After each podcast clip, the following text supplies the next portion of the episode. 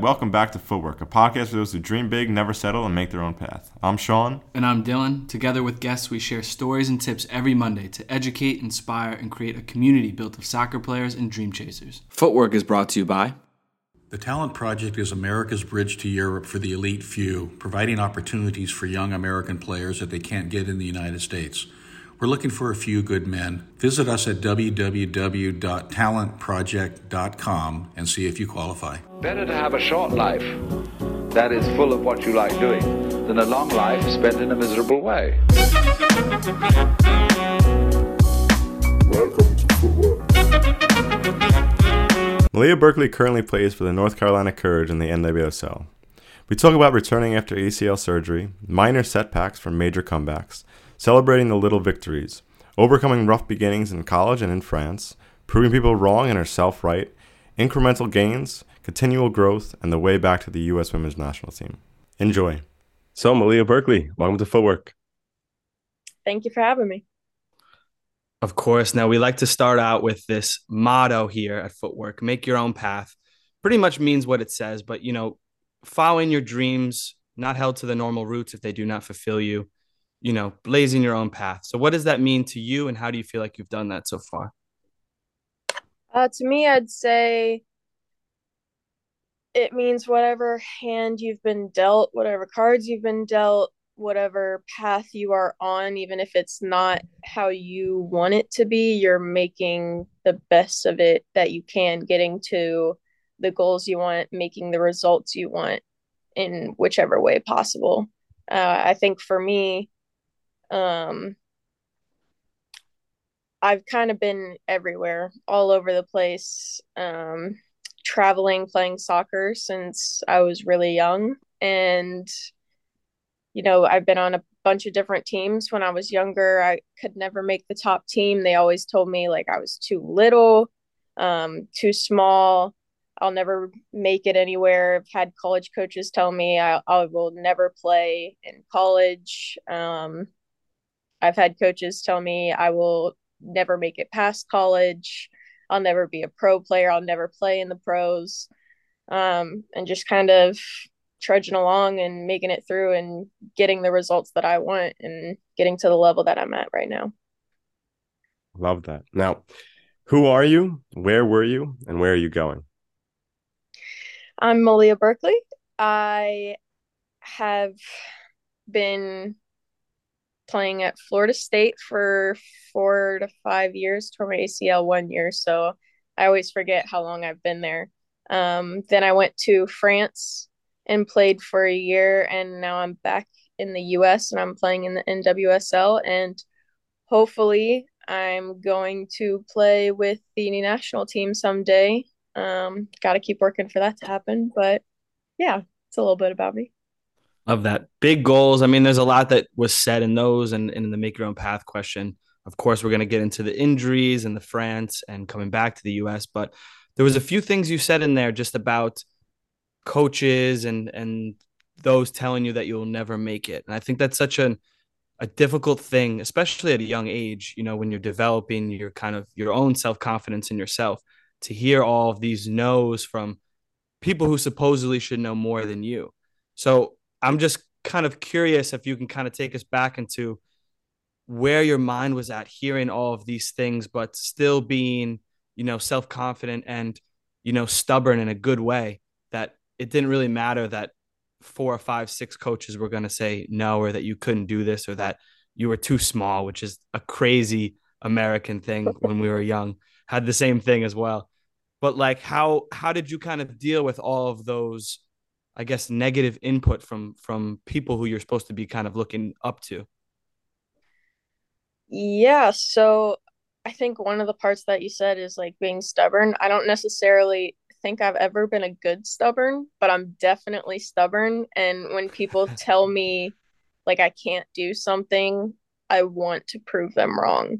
And mm. I I was really little when when I was younger, I was the littlest on every team that I played, but all the parents and all the other coaches used to joke with me like if soccer didn't work out there was always hockey because i was always the one that was the most aggressive i made sure that i made up for my lack of height in other ways i was the most technical. I, I put in the most hours of work just to try to be able to prove them wrong.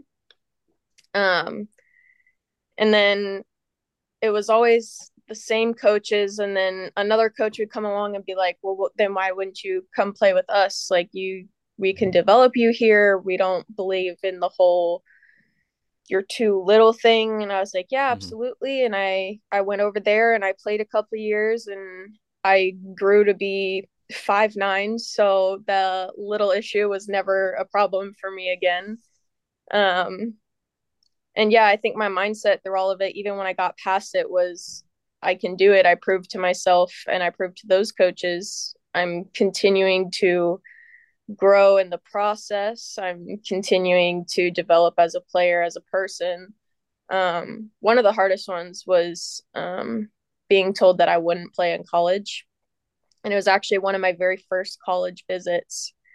And he was like yeah i just don't think you're a good enough player. And i was like heartbroken because i really wanted to play in college and my next visit after that to a different school i almost didn't go because i was like well crap if these great coaches think i'm not going to be able to play in college what's the point of even wasting their time wasting my time wasting the money to travel to go visit the colleges?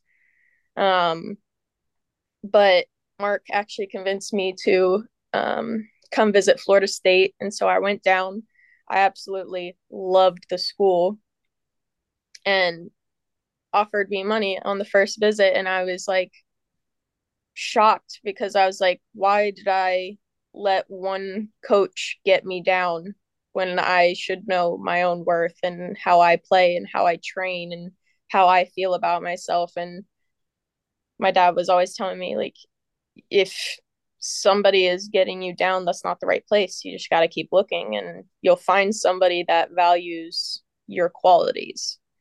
And so that's kind of how I've taken it also into the pros going into France, my first half season of France, I found out from a player that the coach brought me in as a practice player. He didn't even plan on playing me. And coming in thinking, oh, this is my first pro contract. I can't wait to play. I'm so excited. Gonna learn so much. And then having a player tell me, like, three months in, oh, yeah, you're not going to play. He doesn't even plan on playing you was another heartbreaking thing. And I was like, just trying to put my head to the grind and just keep pushing through and he ended up leaving and the start of the next season we got a new coach and then I started every game. And so I had to remind myself again just because one coach didn't like me, didn't like my qualities doesn't mean that there isn't a coach out there that does. So yeah, I think just little reminders of you just got to get through this one little part hard part to get to the good stuff kind of helped me stay on track a lot to unpack there now i want to talk about in the beginning how you especially when you were younger you always proving people wrong do you feel that your mindset has changed to not proving people wrong anymore but proving yourself right because you know the heights that you can reach rather than the heights that they say you can't reach you see even farther than what they believe you can even get to Yes, absolutely. I think at the beginning it was just if somebody said something negative to me, I was immediately like, "Oh, I'm proving you wrong." This, that, the other. But now it's kind of like if somebody says you're not good enough this or this isn't what we want here, then I'm just like, "Okay. Fair enough. If that's not what you want, I know there's plenty of opportunities out there and I know my qualities. I've been playing 20 years since I was three, so I don't really count a lot of the younger stuff, but I like to say I've been playing 20 years. Um, exactly, it counts. Um, so yeah, I think now it's just kind of like, uh, okay, that's another person that's not all for you. Okay, move on. There's plenty of people out there. I know what I need to do. I know what I've been doing. I know where I've been, and I know where I'm going. Did you start out as a defender, or did you kind of move back when the height came? I actually have always been a midfielder and the first time I tried defender was at the U15 national camp. They actually brought me in as a oh, wow. center forward. And the US loves to try their forwards at outside back for that speed going forward. Mm-hmm. And I absolutely hated it. I hated outside back. I felt like the line is right here. I can only go inside. And I loved being in the middle. You never know what direction I'm going to go.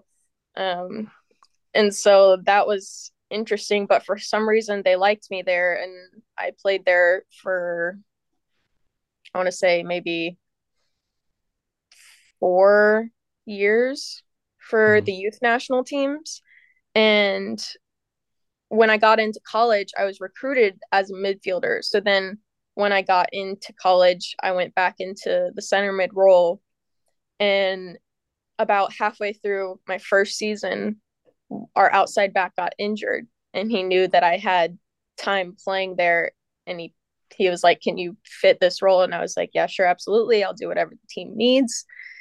Um and he loved me there and so I played there for the next 2 years. And then after that our center back graduated and so he was like, "Why don't you just try it? You're just being in the middle of the field. Just give it a try." And I loved it so much more than outside back. And he mm-hmm. gave me so much freedom to go forward. So I loved it there. And then I played there the rest of my time at Florida State. And then when I went to France, they recruited me as a center back, but then they switched their formation so much that we would go from a four back to a three back with the wing backs being free to go forward. And I was then put at a wing back there and I was like, okay, cool. I'm still getting to go forward. I'm fine with it. I don't want to just sit back here. Um, and then when I came to the US, I actually was recruited as a center back there too. And but we already had two amazing center backs and we were struggling with our midfielders. Mm-hmm. And so he was like, I know you've played midfield a bunch in your life. I know it's been a while, but why don't you just give it a shot? And then I was a starting midfielder for a while there too. So I kind of just back and forth whatever the coaches happen to need. Absolutely. It's kind of cool though. I feel like when you were young and maybe, you know, working on the game to kind of prove people wrong and to not use the height as a restriction from your abilities, maybe that kind of helped you develop all of those even a little better and then bring them into your position. I think that's a really cool thing. Kind of like when maybe like when when goalies kind of start off as field players and then bring that back and they're able to play out from the back a little bit more i find that like a very cool thing that you can bring into but um let's come back or let's start with now so this was your first year with the courage correct yes sir so one in the books i think you played 16 games i saw team finished one po- point out of the playoff zone which i'm sure hurts but maybe a lot to reflect on so how do you reflect on that first year playing professionally in the US in the first year with the Courage? I think, you know, coming from growing up, the only soccer you could really watch was like the Premier League and the bigger men's leagues. And so I tried to base my style off of the men's Premier League. I, I wanted to be technical, I wanted to be tactical, I wanted to be soccer smart. I wanted to see the whole field, see all the different um all the different balls that I could play. If I could skip a player and play the second player running through who has the better shot on goal, I wanted to kind of do all of that. And the US style is very known to be athletic, strong, you know, you kind of you kick it and you run. And so for me, playing in France first and then coming back, it was definitely an adjustment. Also, with overseas, they're getting there for the fitness piece, but I think the US has just always been drilling in fitness into their style of play. So for me, I didn't really have a lot of fitness stuff over in France. And then I came here and it was all fitness at first. And then you know you you layer on the soccer pieces and so it was definitely difficult at first but i think playing here in college, it was kind of like, okay, it's college, it's just faster pace. Mm-hmm. And so I had to adjust for that as well. Um, and then, of course, you have the international players coming here to play, and the Courage has a lot of them. So I loved that piece. I always loved playing with international players, being able to try to take from their style of plays and try to add it into my own. At Florida State, we were also known for having a lot of international players. So that was something that was very comfortable for me coming in and knowing like it's going to be a mix of a bunch of different styles. We have Brazilians, we have Irish, we have New Zealanders, we have um, a Mexican player, we have um, a Japanese player, uh, we have people from everywhere. So it was it was really cool to see it all kind of blend together. Um, and I think my main goal for this season was it's it was my first season, so I wanted to see, you know, how it would be. We had a new coach, and it was his first time um, coaching in the league as a head coach. So I knew it was all just going to be a kind of learning process. So I didn't have any like exact expectations, I would say. I was just kind of open to the whole thing to see how the season went. And how do you spend your off season, and what things do you looking to um, to better improve to add for for your upcoming season? Uh, so I train a lot up in Michigan with a coach. He actually trains a lot of um, pro players, people oversee men and women. Um, he trains some players that are in the MLS also, and he has like a a professional group training. So you get to train a lot with um, men and women. So I think the men really add the speed of play, which is super helpful. And he's a very technical coach. So I get to stick with my technical style. And it's a lot of like working on 1v1s. It's a lot of um, like playing against each other. We obviously work on the passing drills, the dribbling drills, the tactics, and all of that. But I think the best part is that we still get to come together and play a lot of small sided stuff. So we're keeping everything that we worked on in the season and just adding on top of it.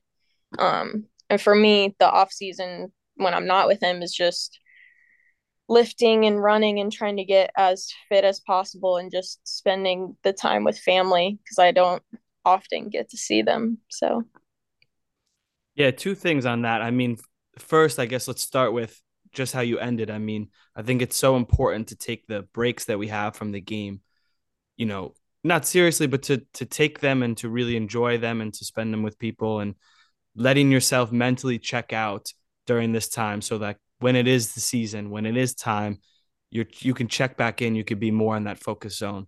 So how do you kind of separate yourself from the game in the off season but also during the season? Like what's your process? What's your hobbies? How do you kind of take that time to yourself? Oh, I'm a gamer. So nice. yeah, I play a lot of Call of Duty, Fortnite. Um I like a lot of the older games too, the Crash Bandicoot, the Crash Bandicoot Racing. Um I the nostalgia's coming on right now. Oh yeah. I I just I think that's my main get getaway. Um and I also love movies. So I can just kick back, relax. I can do a marathon and not move for like eight hours, which probably isn't the best thing, but it's how I unwind. And I'm also like really big on family. My family is the most important thing to me. So if I'm not, even if I am doing that stuff, I'll be on the phone with them, FaceTiming them, calling them. My family was actually able to come out to every home game but two this past season. So that was really nice to have. Um, and I actually play the video games with my family all the time too. So we're oh, really close. Nice. That's just kind of how I get away out of it. Love that. Love the family, the family game time too. That can't be anything much better than that. But the other thing I wanted to touch on was just this training. So, I mean, coming going abroad, having your time in college, training now how do you feel like that has changed your your mindset on training like say if you were to give advice maybe to a younger you who is training or to uh, players, you know, kind of growing up in middle school and high school, what things do you feel like maybe you should have focused on more growing up and some things that you've kind of learned over the years as to this is where my focus should be and this is kind of how my training has evolved? Yeah, I think when I was younger, my, my dad has been my coach pretty much my whole life and we're from Croatian heritage, so we're very everything technical, like all the moves, um, all the fakes, all of that uh, was the main focus growing up. And when you're young, you never really have to focus on the fitness piece. You're just a ball full of energy and you can go the whole time. And maybe you're tired for five seconds, you take a drink, and then you're ready to go again. Um, and growing up, I never really worked on the fitness piece and then like going into college and the entire spring season is mostly just doing fitness for me that was an interesting change and then going to France and it's back to soccer and then coming back to the US and it's a combination of soccer and fitness I think finding over the years that I'm going to have that soccer piece that base piece that I've grown up with and to just focus on if I'm fit, if I'm in shape, that's going to help prevent injuries. That's going to help me be able to go in the game longer. That's going to help me be able to learn more of the soccer pieces that I want to add in if I'm focused on that and not focused on, oh my God, I need to catch my breath or oh my God, I need to get in shape. So for me, it's just the fitness piece for everyone is also the only thing you can control. You it's hard for some people to learn the technical pieces of soccer. That's not their style. They're big and they're strong and they're the speed player that gets behind lines or they're the big defender that wins the ball in the air. Everybody has their pieces that they're good at. And sometimes for shorter players, it's hard to be that dominant player in the air. Or if you're the skinny technical player, it's hard for you to be able to shield bigger players off the ball. And for everyone, that fitness piece is the only thing you can really control and make sure that it's at its peak. So I think that's something that I've learned over the years that's been really important to me is if that's the one thing that I can control, I'm going to make sure that I'm good at it. And how do you train that in the off season and during the season and the difference between the both of them? In season, uh, we have a strength and conditioning coach who obviously makes sure if we're not hitting the numbers we need to in training, we're doing extra, or if you're not playing the minutes in the games, you're doing extra training afterwards or extra running afterwards.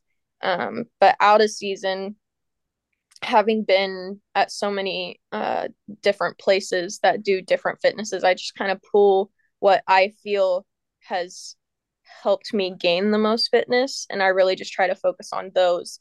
When I was younger, I was in cross country and my dad used to make me run 5Ks before tournaments when you would have like three games in a day. And I used to hate him for it. I was like, I don't want to go and absolutely die in running and then have to go to a game. And I actually would always play my best after that. And so it was so annoying that I couldn't say, oh, look, I did so bad. I shouldn't be doing this.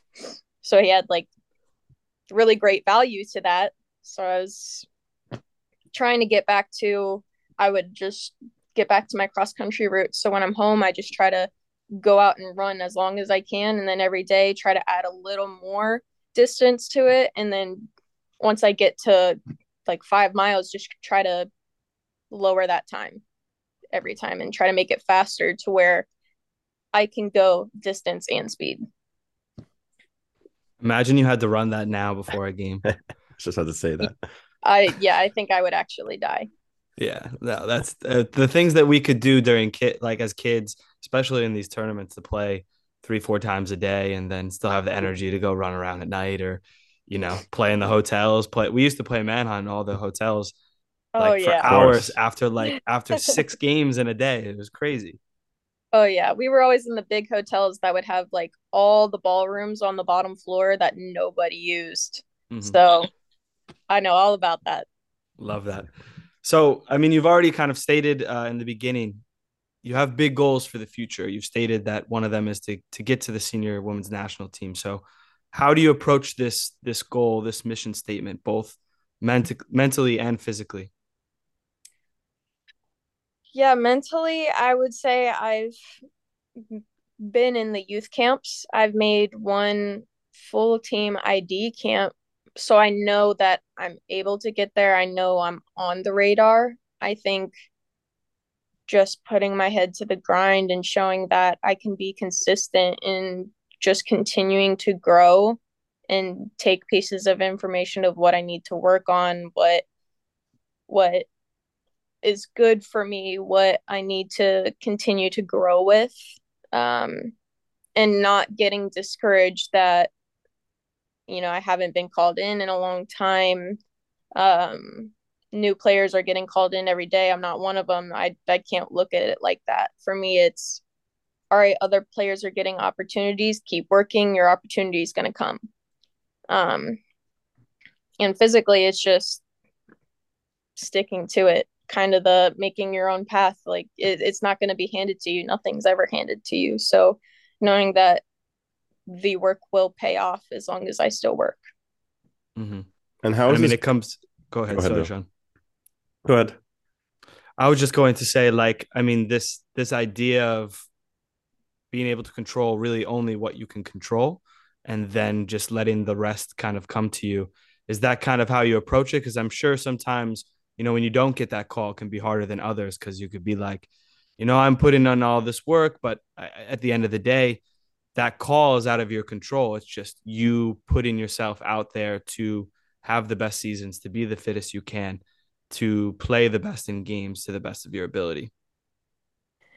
Yes, when I was younger, I like even if I gave it my all and I didn't get the result I wanted, it would destroy me and I would just be I, I would almost want to quit and be like, there's this isn't worth it. Um, but I think I'm now mature enough to be like, if I actually did give my all, and only I can know if I gave my all, if I trained as hard as possible and I was as prepared as possible, and I'm still not getting re- the result, then that's life. There's not much I can do about that. I just gotta hope another opportunity comes or keep working for the next opportunity because it's never a almost never a one and done kind of thing. And just knowing that eventually, if that isn't the path that I have imagined for myself, a lot of times there's another path that leads to the same same result. So it's just kind of trying to stay open minded about it and know that there are different ways, different methods to get what I want. And how did you feel in the youth women's national team camps? Yeah, those uh I loved them and hated them at the same time. I I loved them for the girls, getting to meet a bunch of new people from all over the country. I made great friends.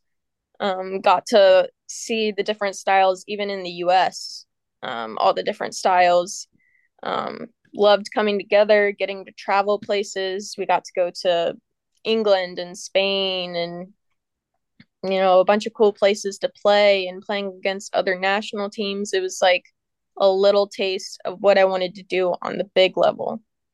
And uh, I, I would say I really only hated it because I, when I was younger, I really, really only wanted to play center mid because I thought that that's my forte. That's where I'm going to be able to show my best and I kept asking and asking, like, can I get at least some time at midfield? And they would always say, yeah, yeah, next camp, next camp. And it didn't happen. And, but I was still getting called into camps. So I was happy. I was learning a different position.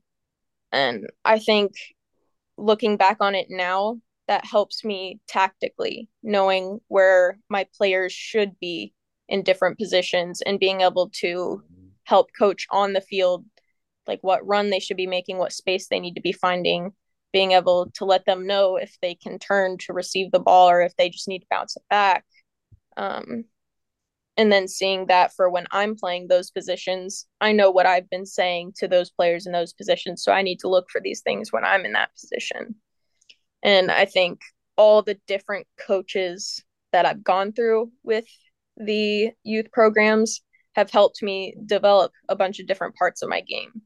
Getting to be coached by a, a bunch of different personalities, and every coach likes something different. So I think that that helped me develop as well.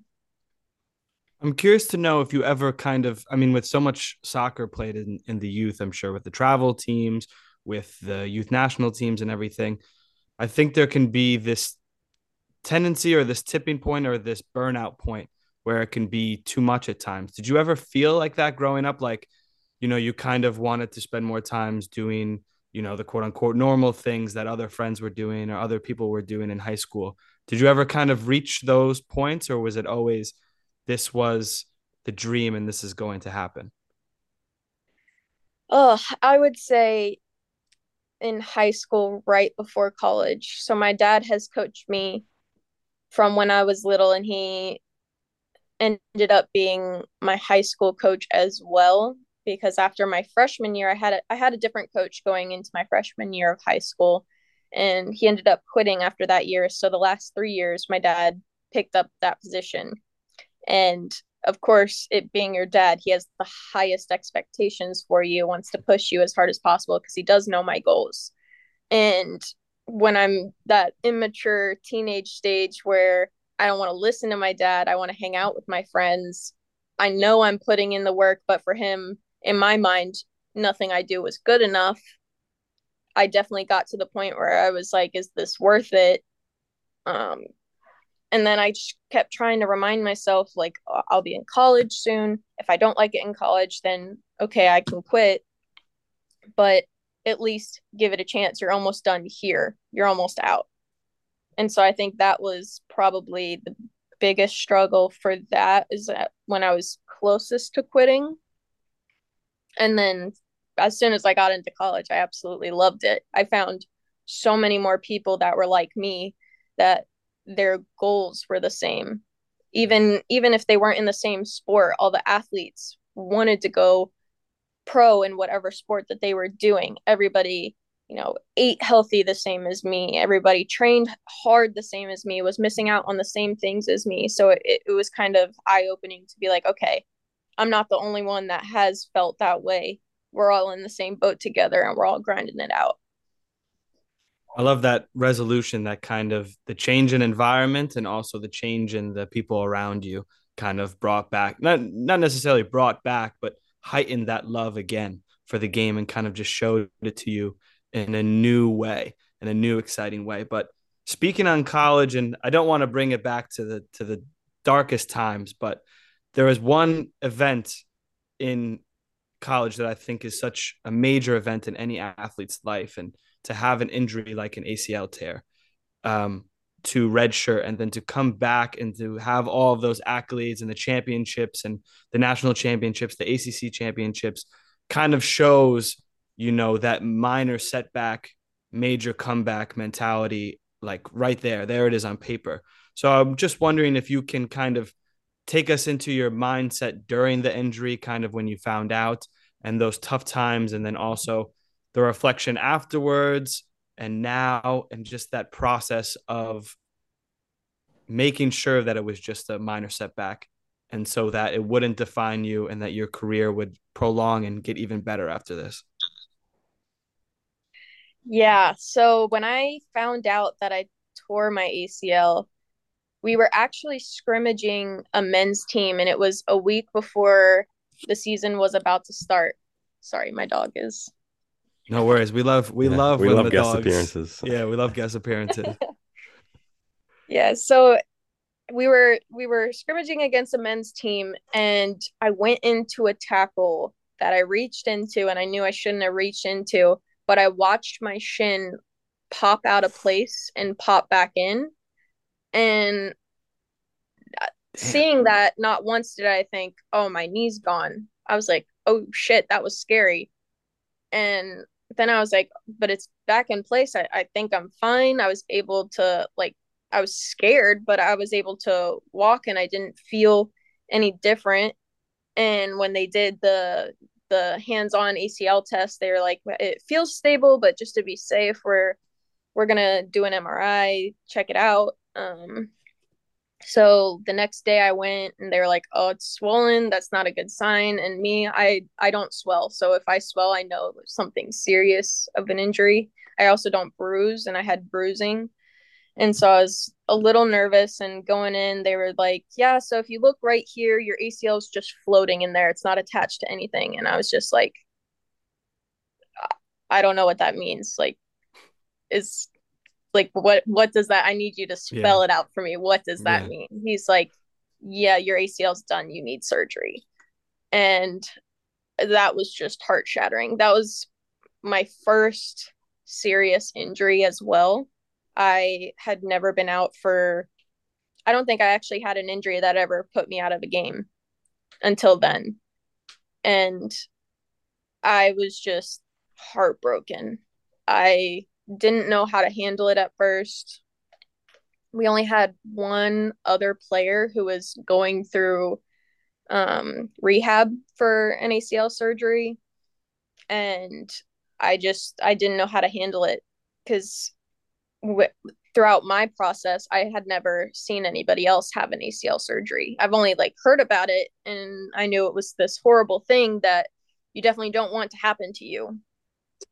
And so the first week afterwards, I was just distraught. I didn't want to talk to anybody. I was thinking that my career was done and I still had all this unfinished business. And after talking to all the athletic trainers and everything, they kind of like put me back in check and said, look, it's going to be hard. It's going to be really hard. But as long as you put in the work, you can get back.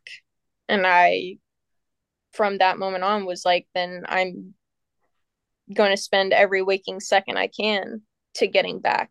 And after my surgery, I was doing rehab three times a day wow. in between every class and in between meals while my team was training i was making sure i was getting every possible work done for me that i could do i wanted like even if all i could do was the machine that bends your knee i would spend hours in it trying to get the most flexibility out, of my knee if i had to sit in the chair and let my leg go straight for as long as possible i was trying to force my leg straight i wanted to have I wanted it to be better than it was before. I didn't want it to hold me back in any way. And throughout the whole process, every little win, I celebrated like it was the biggest win of my life just because I had to, or I would go crazy thinking, oh, this week I get to try to balance on one leg. If you look at that, people would be like, okay, cool, you can balance on one leg. But for me, I was like, I get to stand on one leg. Look at me. Look at this balance. I'm going to hold it for like five minutes straight and just kind of taking it day by day and every little thing I got to add. I tried to make it the the biggest thing possible. And I think that really helped me be able to get through it. And I actually came back in six months and was able to be playing in yeah. six months again, which is most people are like, that's so soon. Yeah. You're probably going to re tear it again but I was so confident in myself and I knew I had been putting in all this work and I had the strength back and I was fine. And I haven't had any issues with it since. Amazing. Two That's things there. Stuff. Now, number one, did you have was there a time when you first got back that you were a little unconfident with the with the knee? And two, do you feel that this injury kind of made you hungrier to play and more excited to play again? And have you kept that sense? It's always hard when the injury is a long time ago, but I know for myself, when you get back, it's like the greatest thing just to be able to play again. Yeah, I would say when I was definitely hungrier coming back, especially that season. I've I've never been on a team watching from the sideline in every game I was like, oh my God, I want to be out there so bad. And we did not have a very good season that year. So watching it made it even harder. It was like, I, I just want to do everything I can to help. I want to be out there. I tried to put it into like helping my team at halftime, telling them what I see, what I think that we can work on. Um, but it's also hard because it's like girls at that age don't necessarily listen to the players that aren't playing. So then it was also frustrating with that because it was like I feel like I can't contribute at all. I'm I'm trying the best I can. I'm trying to stay positive. So it was definitely hard with that. Luca. No. Sorry. He's chewing up the carpet. Feel free to take a moment and make sure he doesn't chew up the carpet. no, he's he's good. Normally, if I tell him no, he'll just stop. So nice. Yeah, I'm sorry. What was the first question? Uh, no, uh, having confidence after the injury. You know, trusting the the knee in this case. Right. So Getting I would that. say the first time that I had to run again, I felt like Bambi. I felt like I could not I I literally thought that I was not going to be able to run again. I was like I completely forget my body completely forgets how to move. And everybody kept telling me it's it's like that at first. You just got to give it some time. You're you haven't been putting weight on all those muscles. Those movements are going to come back and like the first maybe week or two, I felt so dumb running. I was like, I I look like i have never run in my life. There's no way that I'm gonna get back to the speed that I was at, the the comfort of all of it, and cutting. And I couldn't even think about cutting. I was like, I can barely run in a straight line. I'm never gonna be able to cut the way I was and get out of that cut quick and be able to do all the fakes that I used to do. And like slowly each day, I could feel like even if it was the slightest bit, I could feel the comfort coming back. And so I really tried to focus on that. And I'm like, a little bit each day, a little bit each day. Even if it takes five years, I'm going to get there. But it was definitely hard during that time of relearning how to run just because it felt the most unnatural out of every rehab exercise I had to do. Yeah. But it's, it comes back to these small victories again, these small victories over time and taking them for what they are. They come into a big victory and you win a national championship along with three ACC championships. So what were those moments like, especially after, you know, such a tough beginning? Yeah. So the year I came back after my ACL is the year that we won the national championship. And as soon as that whistle blew and we all celebrated, I ran up to my mom and my dad and I gave them a giant hug and I just started bawling my eyes out. And I was like, whoa, I do not cry. I did not expect it to happen, but I just like had a big sigh of relief and I was like, I did it. Like I made it back. And I think that was the moment I realized like I I really can do anything I put my mind to. Like I went from you know being a starting freshman playing all these minutes having a great time tore my ACL didn't see a minute of the field felt like I wasn't ever going to come back and then won one of the hardest championships to win and I was just so happy about it and I think that kind of carried into every season of well i went through one of the hardest things there is to go through. Fitness yeah sure it sucks and every day i'm like why do i do this sport when i'm doing the fitness? But mm-hmm. that's nothing compared to needing to relearn how to stand how to walk how to run. I went through all the hard stuff. This sucks in the moment but at the end of it you feel great. So i think with every piece of hard things that I had to go through, I would just try to think back to that and be like, I I did that. I can do anything. And after all this success as a team and individually at Florida State, you uh, you make a move to France, which um, first off, was there any interest in the NWSL? Did you want to play in America? Did you want to go overseas? Uh, was there an opportunity in in the states? Yes, there was definitely opportunities in the states, but I think having grown up watching the Premier League and watching all the other leagues in Europe, I wanted to go there so bad. I wanted to be Steven Gerrard. I wanted to play for Liverpool.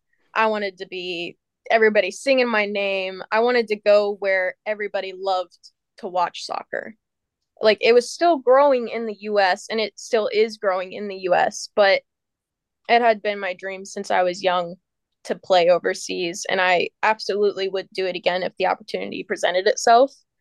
Um so that for me even I, I know eventually I was going to come back and play in the US. That's where my family is. That's where my friends are. People can see me, come actually come to the games. But I knew for me and for the growth that I wanted and for my personal goals, I I needed to go overseas. Mm. But I mean again, it's it's a really interesting beginning to life in France. So um, we've we've heard on some other on another podcast, I think with uh, the Courage podcast about everything that kind of held you back, especially initially. And you've already alluded to the fact that the coach brought you in as a practice player. So, can you talk about that as well as this whole COVID thing that went on in the beginning of your time in France? Yeah. So, when I was first talking to the team and trying to figure out like how to even get there, their borders were closed. You could not come in unless you were a citizen or if you had a work visa. And the the window was closing for new signings and new players. And so there was a lot of stress with that trying to get me over there in time. Otherwise i would have had to wait until the summer window opening. Um and so i worked a lot directly with the club and trying to get you know the french government to sign my work visa so I could get over there, um, get into training. And it was definitely very stressful, especially with COVID because everything was so backed up. That's not people's top priority, getting somebody a work visa. So it was a lot of push, a lot of pull, a lot of waiting, a lot of trying to force them to just get this little piece done so that we can move to the next piece because in the process you can't move forward until you have a certain document or certain permissions. So it was, we would finally get into where we were moving along and then we would hit another stop and it was like we can't move forward until we get this. And so it was very stressful at the beginning. And I was training here at the time with my now fiance and we were doing boxing cuz it's really great um really great cardio and I ended up hurting my wrist during it. But in soccer, you don't need your wrist, so I was like, ah, like I got it checked out. They said it wasn't broken, probably just a bad sprain. So I was like, okay, like it really freaking hurts and I can't move it. But if you say it's just a sprain, I believe you. I don't need it for soccer. I'll be fine. I finally get into France, and on the plane ride over, I get COVID. And I'm like, you have to be kidding me. I've gone basically the entire first wave of COVID where everybody got it and I didn't get it. I was so careful, wear a mask everywhere, hand sanitizer, all the whole nine yards. And I was like, of course, I get it as soon as I get over here. Mm. And I had to quarantine for two weeks because that was the protocol at the time. And so I was stuck in this little hotel room that you obviously know in Europe everything is very tiny. Yep. And so I'm like I'm like I cannot leave this little room. I can't work out. Like the most I could do is like push-ups and sit-ups and squats, like some body weight stuff. But it's like even finding space to do that, like the most space I had was inside the shower. I was like I was oh like ridiculous. I I oh, it was it was horrible the first two weeks, and I, and after quarantine, I was like, thank God, I'm just I'm gonna go out. I'm gonna train. I'm gonna do all this stuff. I'll I'll get back to all the fitness that I just lost from laying in bed for two weeks, and hopefully, you know, I'll get back into training. But when I got out, they put me into training right away, like with the rest of the team, and I was like, uh, I I just sat on my ass for two weeks. I don't think I'm ready to just go hop into all this sprinting, cutting, and running. But I did it, and then I ended up hurting my groin and my Achilles. And that was also because the ground is so much softer in Europe. Whereas you have all the turf surfaces, you have really yeah. nice grass in the US and coming back or coming over here, I was not expecting I'm running through mud. I'm like mm. my foot is sinking 10 inches down into the ground. I was not expecting that. I'd never owned studs. I was gonna have studs in college, but then when I tore my ACL, they're like, you should probably never own studs. That's not good for your ankles, your knees. Like, just to stay safe, never do it. So I was like, okay, I'll, I'll never have them. And they kept suggesting to me, you should get studs. Like, the ground over here is meant for studs. And I was like, ah, I went through an ACL. I'm not risking doing that again. I'll be fine. And so, of course, hurt my Achilles during it, was trying to recover through that. I finally came back. And then the French league changed their protocols, and you had to test every game to see if you were positive for COVID. And even if you already did your quarantine and everything, you had to test negative. You could not still be positive, but have done your quarantine and be fine. And then I kept testing positive for three months.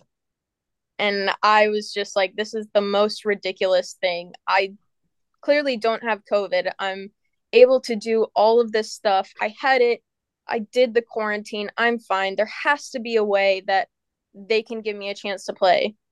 And so I was able to travel with the team, but I had to sit in the stands. Couldn't play. I was able to do all the trainings, and I was like, that doesn't make any sense. If make, I'm allowed makes to no train, sense. No yeah, sense. I'm allowed to train. I can travel with the team. The only thing I can't do is play in the games.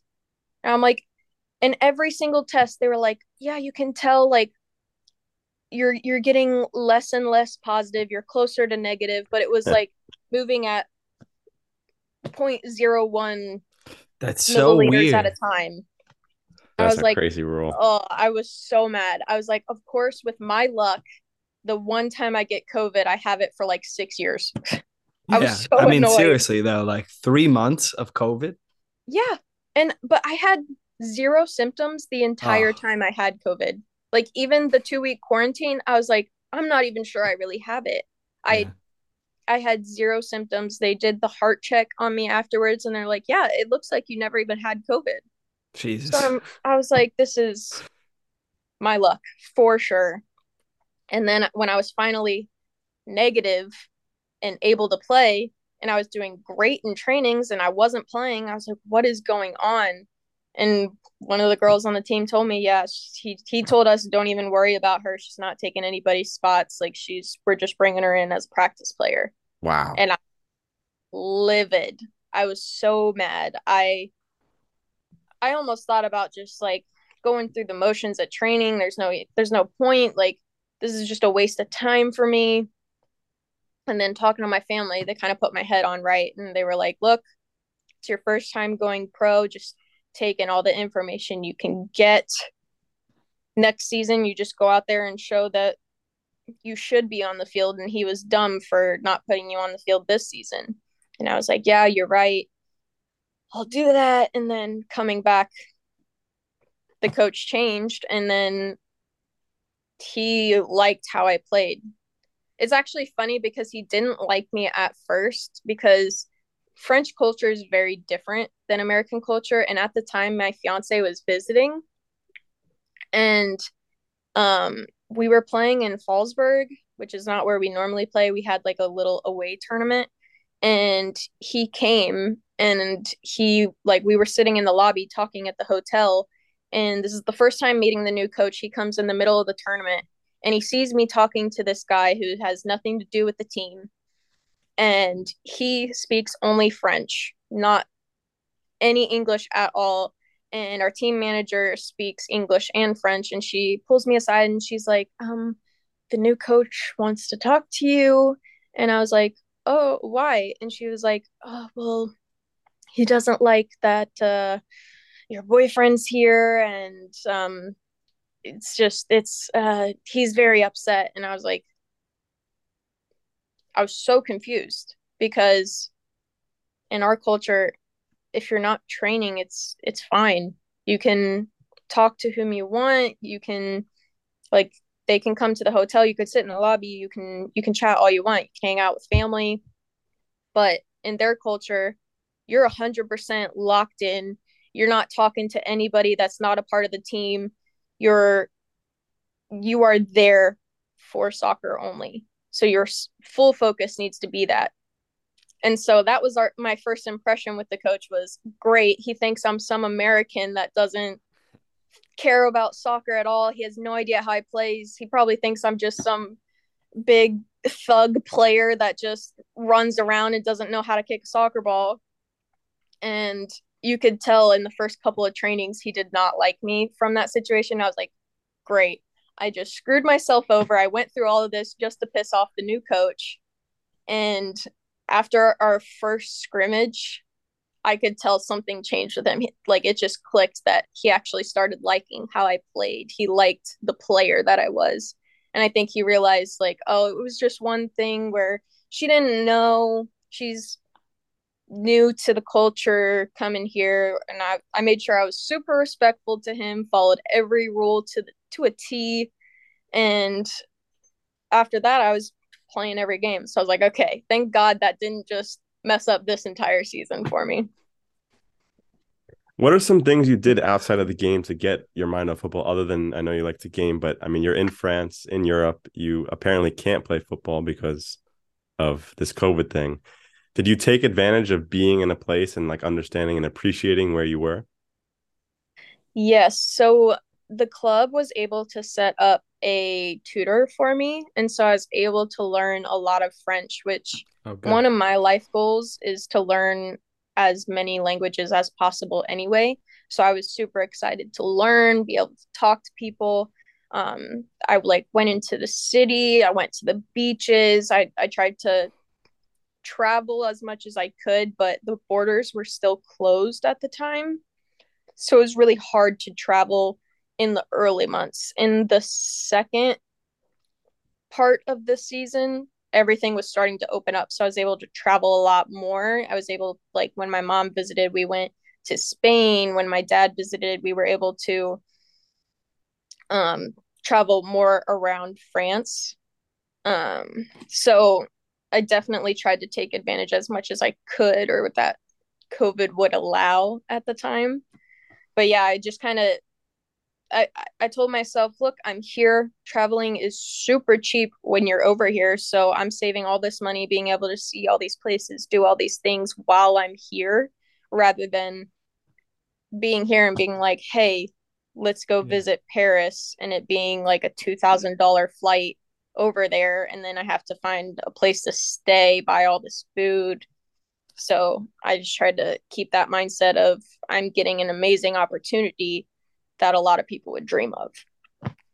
Yeah, absolutely. It's a it's embracing that culture, and I mean, you did. A, it's great that you were able to do as much traveling as you could because you also did some with your team, and uh, we would love to hear just about this experience in these Champions League nights. I know you played in Wolfsburg. I know you played in Sweden, of course, home games with Bordeaux. So, what was that experience like? I mean, especially growing up and seeing, you know, Steven Gerrard playing under the same Champions League theme song and lights. What was that those moments like? It was honestly a dream come true. I the first game that we played that I heard the theme song, I was like, this is not real. I I I I couldn't wrap my mind around where I started and where I was at right now. I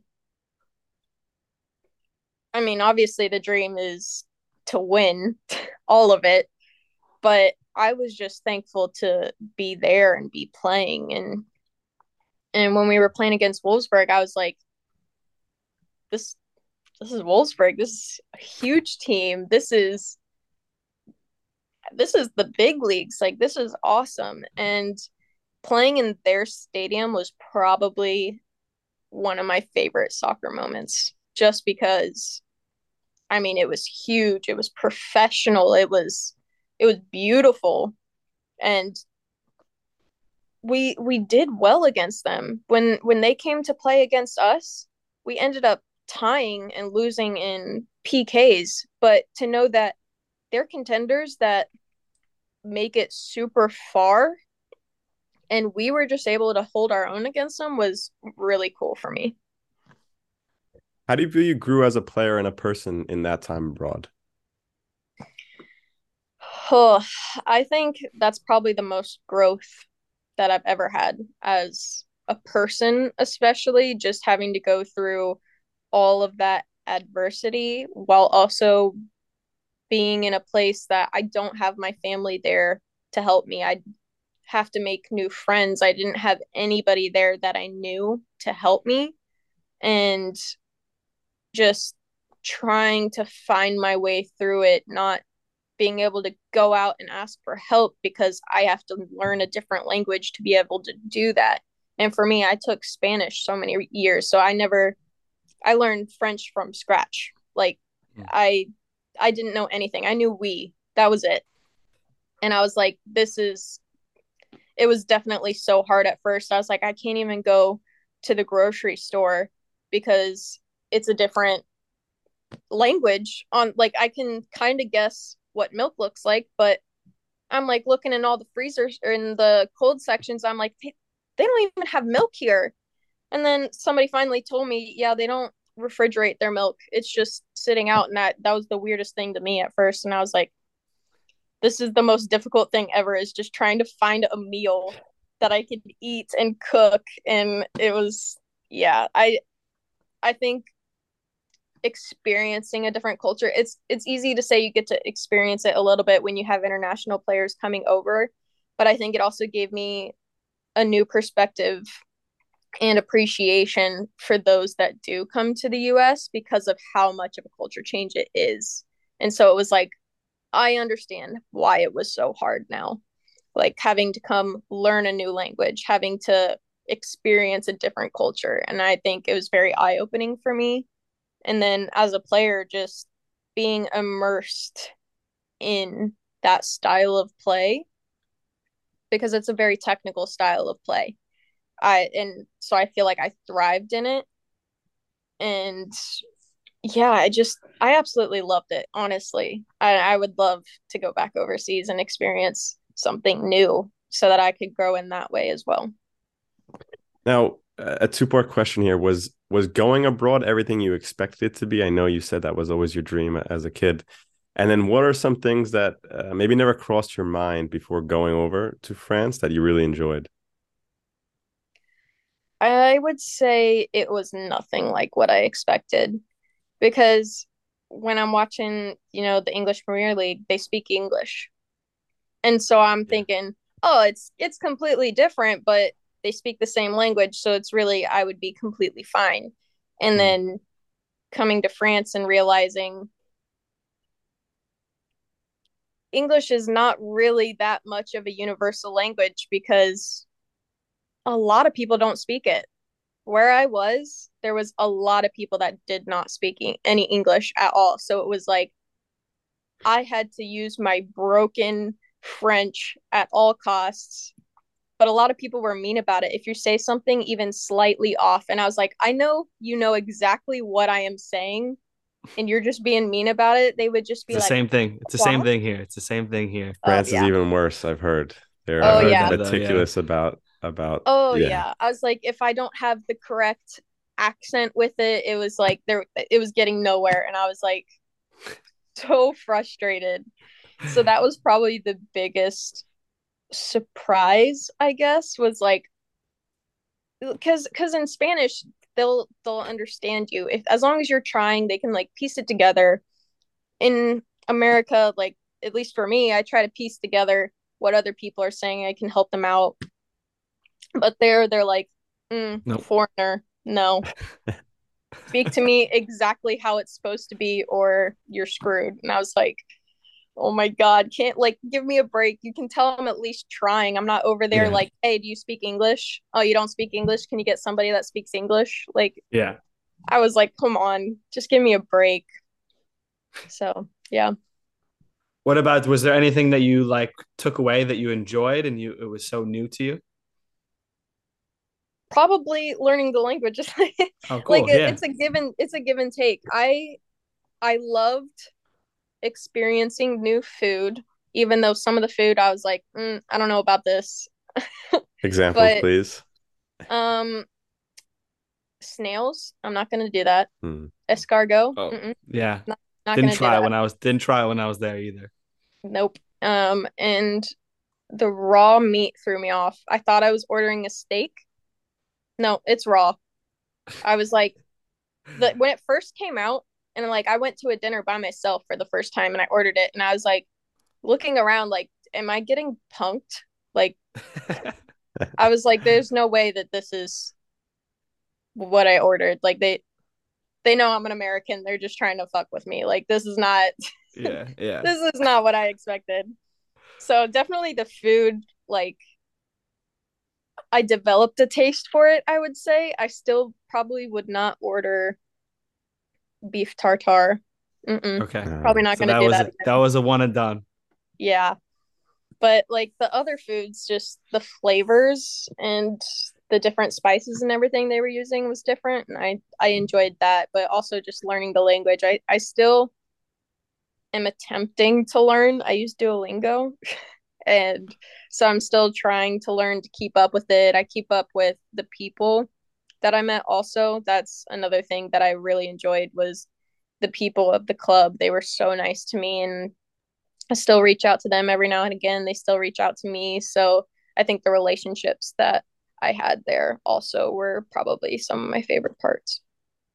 Amazing. So, reflecting on the journey thus far, what things would you say helped you to get to this moment? So, I guess in other words, why did Malia Berkely make it? Oh, I would say because I'm stubborn as hell. um, I had my family behind my back the whole time, pushing me even when I didn't want to be pushed, they knew what I was capable of and they kept reminding me of what I was capable of. And yeah, I had great surroundings of people and teammates and coaches that also pushed me to get there and knew what I, what I was capable of. Good stubborn now. Good stubborn. Yeah, exactly. Good stubborn. And with that, let's jump into the fast feet round. A, a few quick fire questions. The first one favorite player growing up? Either Stevie G or Luka Modric. Love that. Favorite moment in, in soccer? Playing Wolfsburg at Wolfsburg for the Champions League or the first time I got called into the first team ID camp. Most difficult moment? Either when I tore my ACL or when I found out I was brought to be a practice player. Best advice you ever received? Uh, life is what you make it, and if it were easy, everybody would do it. Love that. Love it. Favorite place you've lived? Bordeaux. Favorite place you've traveled? Um, I would have to say Spain. Yeah. What city in Spain did you travel to? Uh, you put me on the spot and I forgot now. Uh, it's right. It's right edit, across. Yeah. it's right across the border from France. It's like a little. Like, oh yeah. Bay okay. Area and it's yeah. absolutely beautiful. It sounds lovely. I'm there. It was best player you've ever played against. Oh, against. Oh, that's a tough one. I even thought about this too, and I just kept changing my answer. oh, I would have to say Catarina Macario. Very cool. What about with best player you ever played with? Debinha, absolutely. Debinha. Oh, yeah. Baller. Oh if yeah. You, if you weren't a soccer player, what would you be? a stay-at-home dog mom. hey, there's know. there's there's work in that. There's work in that. Oh yeah, absolutely. He takes up my whole time. I'd still be super active, so Could always bring in other dogs too. Recruit other dogs. Yeah. Create a team. Oh, oh yeah, absolutely. Do you have a favorite book? My favorite book probably was one of Mia Hamm's uh, autobiographies. Oh, When. I first read it growing up, that's what made me want to go play in college. I didn't like growing up, I didn't even know playing in college was a thing. I thought it was just you go pro. And Mhm. so, like, after reading that, I was like, I want to go down that same path. Any quote or mantra that you live by? If it were easy, everyone would do it. love it. Works for both. Yeah. amazing. What an amazing discussion. We want to thank you so much for the time. We really enjoyed that kind of hit all areas on your path thus far. And we can't wait to follow along with the second season with the courage. And we know uh, one day we'll we'll see you suited up in the US women's national team colors for sure. Hope so. Thank you guys so much. This was awesome. Special thanks to the Aristocrats podcast. This one is in, sponsored by them. The elite soccer the podcast. elite. Um, no, they set it in motion, and I mean, just what a story. Uh, there's so many things that like really captured me. I think the injuries is one. I think to be able to come back from something like that, to have that mindset, celebrating the little victories. There's a lot of things in that one portion that I thought translates so well, and you can take those things into to everyday life. Of course, it's tough. Like you kind of pointed out, Sean, like that time when you're injured, just realizing how much you love the game and how much you want to get back. Can you help transfer some of that into when you are healthy? Can you bring yourself back to those moments that were tough to make the moments now, you know, better than what they seem? To be still excited to go to every training like it's, you know, the first time you're coming back off of injury. Of course, it's very difficult to do that because you get stuck in the patterns of of how you're feeling and where you are, but to just bring 1% of that, 2% of that, to celebrate the little victories like she did. And the payoff for her, I mean, was huge. Came back in six months and had to relearn all those things, but, you know, came back next time she's winning a national championship, won three ACC championships while she was there. One of the most decorated players at Florida State, I believe. So, all of those things adding up. The setback when she's in France, COVID for three months testing, that that bullshit. You know, a, a coach bringing her in to be a practice player when she chose to go to Bordeaux, when she had opportunities in the NWSL in the USA. I mean, all of these little, not little, all of these big setbacks in the moment, you know, getting through those and seeing that you can still be successful and having the proof. Here it is. This is Malia's story. I think is an amazing thing that not just athletes, but I think anyone can take. Yeah, I think everything that's happened to her thus far in her career, I think has just built a really strong foundation. I mean, she's had success. That there has been Mhm. success already, but I think it is just a really strong foundation for her to build on and and hopefully soon we'll see her in the national team again. couldn't agree more. I mean, like those no's, that rejection, people telling her she was too small as a kid, proving them wrong. I mean, you have to think that that translated into proving the coaches wrong in France. You know, even when she had those thoughts like, oh, I'm just going to, you know, just go through the motions in training, we would all get that thought and pushing that thought aside and, you know, taking advantage of the moment. She's in Europe, she's in France. What can she learn? What can she learn from the language and her teammates and even that coach? And, you know, not getting off to the best start, it seemed, with the second coach, but then, you know, proving herself, proving to herself, proving to everyone that she was good enough, letting her play, do the talking, and then people come around. You know, a coach can only ignore you for so long if you're balling.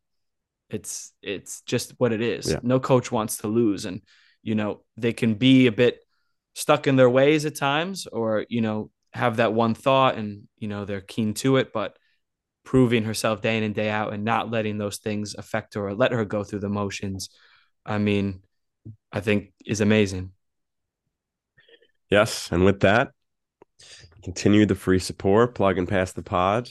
At this point of this episode, there has been a release of merch that we no longer have to be secret about. Right? no we know i don't know how to talk about it Yeah, because we're- because it's in the we've recorded this before but it's this is afterwards so We're just gonna leave it at that then. This is some like Yeah. Twilight Zone. I mean, maybe it's still there. It's maybe it's there. We'll see. Um, maybe there was something. Sign up for the newsletter it. for the next one if you missed it. I mean, Question tough mark.